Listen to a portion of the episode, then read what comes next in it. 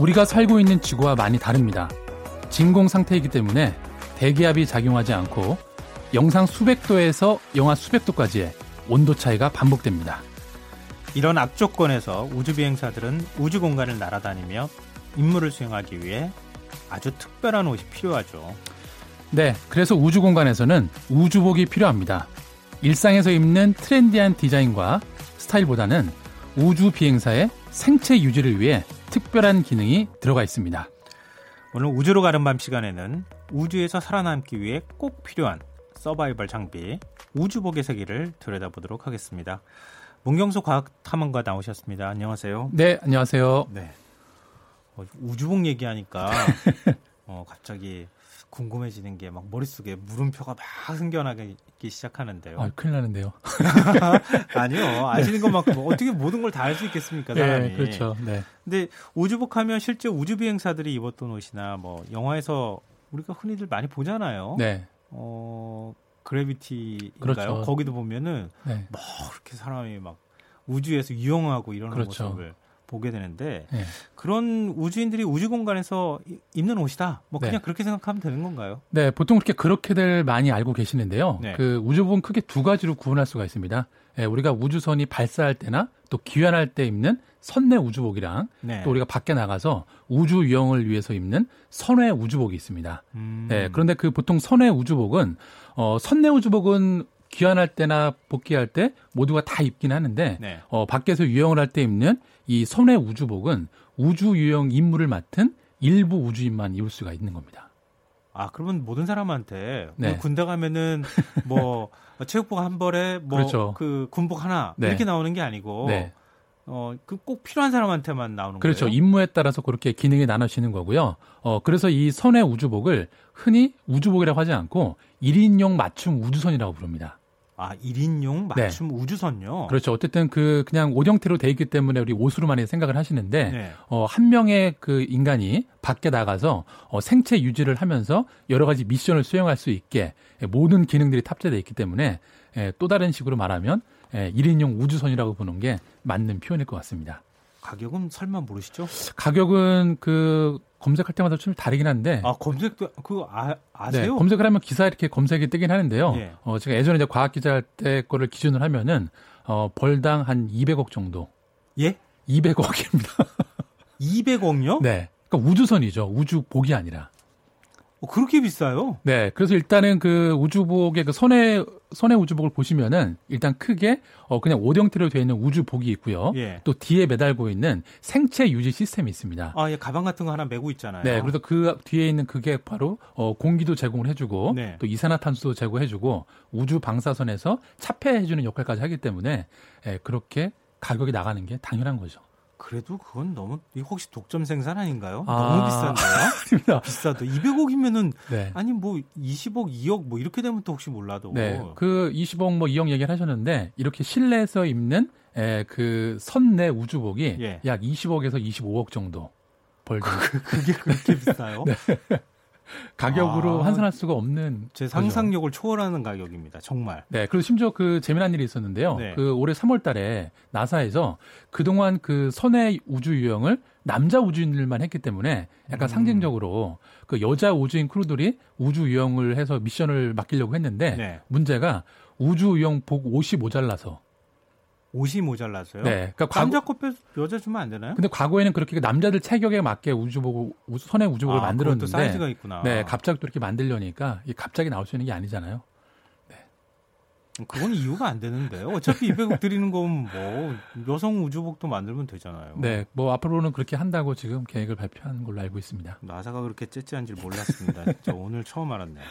그 최초의 우주복은 그러면 언제 만들어졌나요? 어, 일단 그 우리가 보통 우주에 사람이 제일 먼저 간게 예, 러시아의 유리 가가린이잖아요. 음, 네. 예, 그래서 혹시 러시아에서 가장 먼저 만들었다라고 생각을 하시는데 네. 어, 일단 어, 우주 비행을 먼저 한 건 러시아지만 이 우주복의 시초라고 볼 수 있는 거는 1933년도에 예, 미국의 비행 조종사, 였던 윌리 포스트가 예, 조종사들이 이 극고도에서 비행을 할 수 있게 어, 그때 목적으로 처음 만들었는데요. 어, 그 당시 만들었던 게 고도 15,000m까지 예, 비행해서 견딜 수 있게 예, 제작을 했습니다. 음. 네. 그거는 이제 요즘 우주선 아, 우주복 모양하고 좀 다르긴 어 있겠네요. 일단은 모양은 크게 다르진 않은데요. 어 일단 디자인 자체가 그 당시에 우주복은 스쿠버 다이버 잠수복이랑 비슷했습니다. 스쿠버 다이버 잠수복. 네, 그러니까 우리가 잠수할 때 입는 그런 잠수복들. 예, 예. 예, 그래서 어 근데 이것도 약간 그 이야기가 있는데요. 어 실제로 그 세계 최초로 이 스쿠버 다이버 장비를 만든 사람이 네. 프랑스의 해양 탐험가 자크 이브 쿠스토라는 예, 아, 예, 선장님인데, 예, 예, 예, 그래도 실제로 이 와일리 포스트도 이 우주복을 만들 때 어, 그 쿠스토 선장님한테 자문을 구했었고요. 어, 그리고 그 뒤에 나사 과학자들이 어, 우주로 갈 우주복이나 또 우주 탐사선을 만들면은 이 쿠스 선장한테 와서 이렇게 보여주고 평가를 받는 게 그 자기네들 사이에서는 어, 되게 뭔가 큰 영광으로 생각을 했다라는 그런 또 후일담도 전해지고 있습니다. 아, 그러니까 그 우주에 나가는 훈련을 네. 바닷속 환경에서 하기도 하고 그러잖아요. 어, 그렇죠. 그러니까 수영장 같은 데서 이제 우주 공간 체험을 하거나 그렇죠. 커다란 뭐 수조 같은 걸 만들어 놓고 어, 예, 예. 그 안에다 이제 국제 우주 정거장 모듈을 똑같이 만들어 놓은 다음에 네. 예, 우리가 또 직접 무중력 상태를 경험할 수 있는 그런 챔버 같은 게 없기 때문에 네. 그렇게 부력을 이용해서 그 안에서 이제 여러 가지 작업들을 하는 훈련도 받기도 하죠. 아, 그러면은 물속하고 우주 속 우주에 있는 공간하고 네. 사실은 큰 차이가 없다고도 볼 수 있겠네요. 어, 일단 뭐 잘... 속도감이나 이런 거는 크게 차이가 있겠지만 그런 뭐 무중력 상태라는 의미에서는 어쨌든 또 그 물속이 또 나름 비슷한 그 조건들을 주기 때문에 음. 네, 그런 실험들이 가능한 거죠.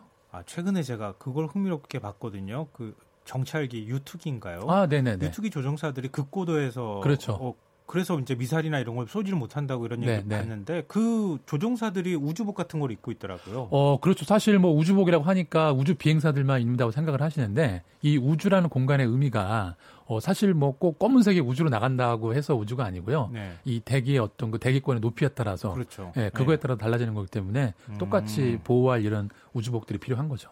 어, 그러면은 그 최초의 우주복 1933년에 만들어진 우주복이 조금 조금씩 발전하다가 네. 결국은 이제 실제로 그 우주복을 입고 나간 사람은 유리 가가린이 맞긴 맞는 거죠. 어, 그렇죠. 어, 어쨌든 소 어, 러시아가 이제 그 최초의 그 우주복 우주 비행을 유인 우주선을 하기 위해서 예. 그 유리 가가린이 1961년도에 예, 보스토크 1호를 타고 우주에 갔을 때 입었던 그 우주복도 어, 이때 그 33년도에 나왔던 이 우주복의 형태랑 크게 뭐 다르진 않습니다. 음, 네. 그러면은 이 우주복은 네. 그 보통 영화 같은 데 보면은 우주복 모양이 다 똑같더라고요. 네, 그게 네. 다 할리우드에서 만들어서 그런 건지는 모르겠지만 네.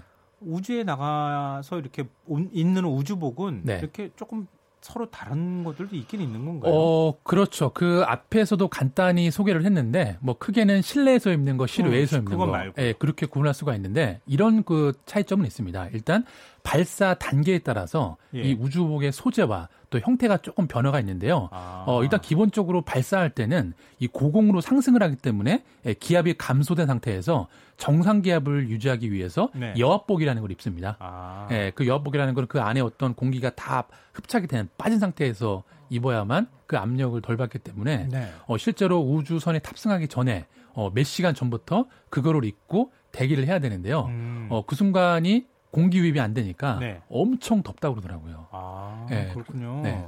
그럼 그리고 그렇게 그 옷을 입고 나가다가 네. 그 다음에 실제 우주 공간으로 나가서 그렇죠. 아까 말씀하셨던 것처럼 손해 우주복 같은 거, 네, 손해 우주복으로 갈아입고 예. 나가는 거고 또 실내 공간에서도 이렇게 우주인들 이렇게 라이브 하는 거 보면 예. 옷을 입고 있는데 그거는 그 여합복은 아니고요. 어, 쉽게 보면은 뭐 작업복이나 활동복으로 볼 수가 있는데 네. 그렇다고 그냥 일반적인 옷은 아니고 먼지가 나지 않고 또 정전기를 일으키지 않는 그런 음. 특수한 소재로 다 만들어진 그런 옷이라고 보시면 됩니다. 그러면은요, 그 네. 러시아하고 그 미국하고 네. 우주 전쟁을 벌였잖아요. 네, 그렇죠. 그럼 미국이 어 우주 전쟁 그 우주로 이제 우주 네. 어, 우주인을 내보낼 때 그렇죠. 그때 입혔던 옷하고 네. 러시아제 옷하고 좀 달랐던 거예요? 어, 사실 그 뭐 선해복, 손해복 다 조금씩 차이는 있는데 어, 이렇게 보시면 됩니다. 가장 큰 차이는 이 미국의 그 선외 활동 우주복을 EMU라고 부르고요. 네. 또 러시아의 그 선외 활동복을 올란이라고 부르는데 일단 그 두 나라가 좀 차이점이 뭐였냐면 이 미국 같은 경우에는 스페이스 셔틀 프로그램을 주로 많이 운영을 했습니다. 네. 우주 왕복선. 네. 그리고 이제 러시아 같은 경우에는 이 뭐 살루트나 소유즈 같은 그 우주선을 많이 운용을 했기 때문에 음. 그거에 따라 조금씩 차이가 있는데요.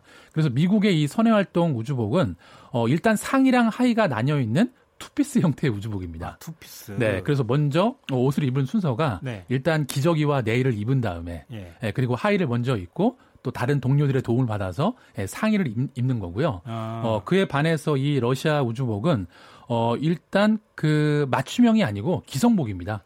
예, 그래갖고 사이즈가 뭐 그냥 다 동일한 형태로 나오는데 네. 어, 대신에 각 부위에 이렇게 마디마다 끈을 이렇게 쪼매서 예, 그렇게 이제 개인의 체형에 맞게 그렇게 아, 이제 옷을 조절할 수 있게 예, 조절할 수 있게 만들어 놨는데 일단 그 두 우주복의 차이는 있지만 가장 큰 공통점은 뭐냐면 둘 다 옷을 한번 갈아입는데 1시간 가까이 걸립니다. 1시간씩이나 걸려요. 네, 그렇죠.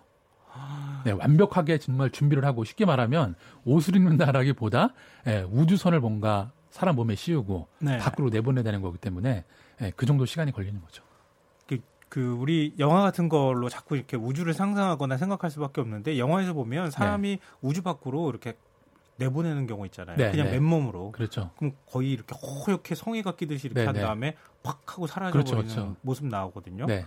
실제로 그렇게 되는 거죠 우주 공간에 나가면? 어 그렇죠 이론적으로는 뭐 그게 맞는 거죠. 아 그러면 그런 것들에서 다 보호할 수 있도록 옷을 만들기 위해서는 정말 많은 장치가 필요하긴 하겠네요. 그렇죠. 그래서 우주선입니다. 우주복이라보다. 아, 네.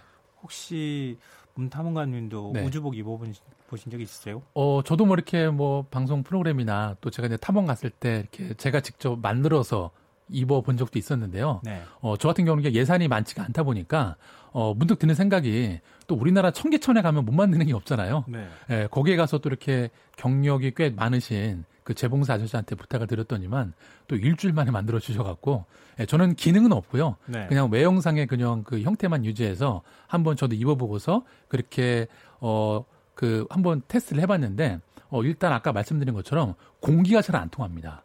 그러면은 네. 그 탐험가님이 청계천에서 만들었다는 건 네. 비닐로 만든 거예요? 어, 아니요. 비닐로 만지는 않았고요. 네. 최대한 고증을 하기 위해서 이 소재를 여러 겹을 덧대서 만들었습니다.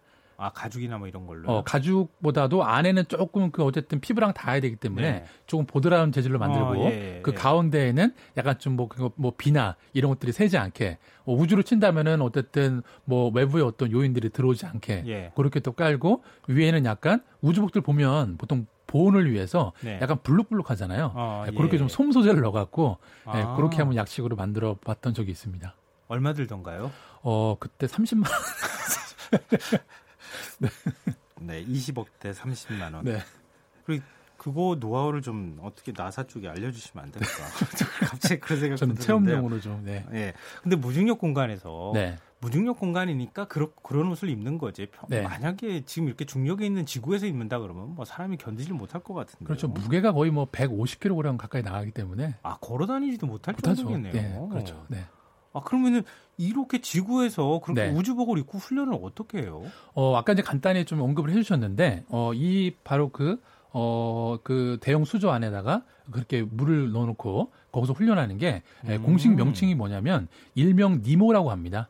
니모요? 네, 니모. 어, 애니메이션 물, 이랑 비슷한데. 예, 예. 그렇죠. 예, 그거에 빗대었는데, 뭐, 약자로 풀다면은 또 그 과학적 용어가 들어있긴 한데요. 아. 예, 그래서 이 나사는 이 니모 프로그램의 일환으로, 어, 바다 심해에다가 아쿠아리스라는 그런 가상의 그 저기 실험 기지를 만들어 놓는데요. 네. 어, 그래서 그 안에서, 어, 습도, 온도, 압력, 이렇게 여러 가지 변수를 주어가면서 우리가 또 그 우주 공간에 갔을 때 장비가 오류는 나지 않는지 또 어떤 음. 문제점들이 일어날 수 있는지 그러니까 이런 것들의 변수를 다 체크하는 그런 훈련들을 지상에서 미리 하게 되는 거죠. 그럼 심해라 그러면 보통 한 어느 정도 깊이에서 훈련을 하죠? 아, 그 니모 프로그램 같은 경우에는 약 15m에서 20m 그 정도도 수주에 비하면은 뭐 엄청 깊은 거죠. 오. 네. 아니 저는 뭐 한 몇천 미터 이렇게 아, 내려가나요? 수는 뭐 압력 때문에 그거 그건 안 네, 잠수함도 들어가기 힘듭니다. 아. 네. 근데 요즘은 지구에서도 우주복을 입는 사람이 있다고 하는데 이게 무슨 얘기죠? 네, 제가 그 작년엔가 아주 재미난 기사를 봤는데요. 그 뉴욕에 있는 한 패션 디자이너가 네. 개인 맞춤형 우주복을 만들어서 판매를 하고 있다고 그러더라고요. 그 30만 원짜리 있잖아요. 어, 근데 30만 원은 아니고요. 이거는 한 3, 400 정도 하는데 3, 400만 원이요. 네, 분명 누가 산다는 사는 사람이 있기 때문에 이런 그 만드는 사람이 있겠죠. 아유, 호기심이 생기잖아요. 그렇죠. 한번 입어 보고 싶기도 네, 하고. 뭔가 이렇게 슈트 같은 게 떡 집에 딱 있으면 예. 네, 우주 갈 때 입지는 않더라도 네. 뭔가 좀 마음이 든든하고 좀 멋있잖아요. 그렇죠. 그리고 아, 아이들 교육용으로도 사용하기에 되게 좋고. 네, 또 요새 뭐 코스프레나 이런 것도 많기 때문에 네, 음. 그런 게 있다고 얘기를 하더라고요. 그 이제 문탐험가님도 사업하시잖아요. 네네. 그거 하시면 안 돼요? 아, 계속 생각을 좀 하고 있는데요. 아, 진짜로요? 네. 어, 실제로 그 이제 한 3년 전인가요? 그 앨런 머스크가 네. 어, 그 우주에 화성에 갈 우주복을 어, 새롭게 디자인해서 발표를 한 적이 있었는데 이거는 실제 영화에 나오는 것처럼 네. 되게 소재도 가볍고 아주 아. 디자인도 멋있었는데요. 어, 그거를 이제 만들어서 발표하면서 앨런 머스크가 이런 얘기를 했습니다. 네. 어, 어쨌든 그 우주 개발이라는 게 우주복도 좀 멋있어야만 사람들이 관심을 가지니까 네, 그렇죠. 최대한 신미성을 좀 가미하려고 했는데 아무리 신미성을 가미하려고 해도 그 우주라는 특수 환경에서 음. 어, 사람의 생태 시스템을 유지하려면 그 한계는 분명히 있다. 그래서 우주복이 그렇게 이뻐지지는 않을 겁니다. 아니 그래도 일론 머스크는 네. 역시 사업가예요. 그렇죠. 자기가 스페이스X 네. 운영하니까 네. 자기 비행선 타는 그렇죠. 그런 거 우리도 패션이 있다 뭐. 아, 그럼요 중요하죠. 네. 아, 대단한 사람이에요 보면. 그러면은 지금 혹시 이건 제 상상력이지만 네. 아이언맨 같은 뭐 그런 뭐 우주선 아 우주복 슈트. 같은 거 네. 슈트 네. 그런 거 좀 나오면 안 될까요? 어 지금 저도 뭐 유튜브 보다 보니까 그 정말 메이커 좋아하시는 분들이 그렇게 다 3D 프린터로 만들어서 입고 다니시는 분들 많이 있는데 음. 어 사실 이 슈트라는 개념이 뭐 어찌 보면 옛날에 그 갑옷 같은 느낌이잖아요. 네. 예, 그래서 우리가 지금 현 시점에서 이렇게 일반 대중들이 이런 우주복이나 슈트에 관심을 갖는 거는 아 뭐랄까요 본인의 뭐 개성에 대한 부분도 있겠지만 어 뭐랄까요 좀 현실에 대해서 좀 뭔가 좀 일탈하고 싶은 음. 예, 약간 좀 보호받고 싶은 음. 예, 그거를 입는 순간 뭔가 외부 세계와 단절되는 그런 느낌 때문에 좀 이런 것들을 좀 트렌디하게 지금 이어가고 있지 않나. 이거 언젠가 유행될 수도 있, 겠다는 생각이 어, 네, 드네요. 분명 될 것 같습니다. 네. 네 확신이 들었습니다. 우주복에 대한 얘기 이제 마무리하기 전에 네. 선곡도 해주셔야 되죠. 네, 오늘은 그 권진아 씨의 이별 뒷면이라는 노래인데요. 어. 이별 뒷면요? 네, 사실 이거는 그 가사 내용보다 네. 제가 이 제목 때문에 음. 고르게 됐는데 이렇게 우주 비행사들이 우주에 가기 위해서 이렇게 지구 환경에서 단절된 우주복 환경에 적응하는 이런 모습이 네. 뭔가 지구와 이별을 앞둔 예, 그런 어떤 그 결호한 어떤 마음, 비장한 마음 이런 거를 표현하는 것 같아서 아니요, 멋있습니다. 네, 이별 뒷면. 네, 억지로 연결해도 이렇게 당당해야지. 네. 그래야지 설득력 있어 보입니다. 네, 오늘 우주복 얘기 흥미롭게 들었습니다. 네. 네, 우주인을 동경하며 동경하며 우아하게만 생각했던 우주 공간에서 살아간다는 것의 의미가 새롭게 느껴지는 것 같습니다. 네, 우주로 가는 밤 지금까지 문경수 과학탐험가였습니다. 고맙습니다. 다음 네. 시간에 뵙겠습니다. 네, 감사합니다. 아, 오늘 모바일 상품권 당첨자는 홈페이지 공지사항에서 확인하실 수 있습니다. 끝곡 권진아의 이별 뒷면 띄워드립니다. 전 내일 다시 다시 찾아뵙겠습니다. 지금까지 시사평론가 김성환이었습니다. 좁은 골목길은 또 하염없이 멀어져 마주 앉은 탁자 반대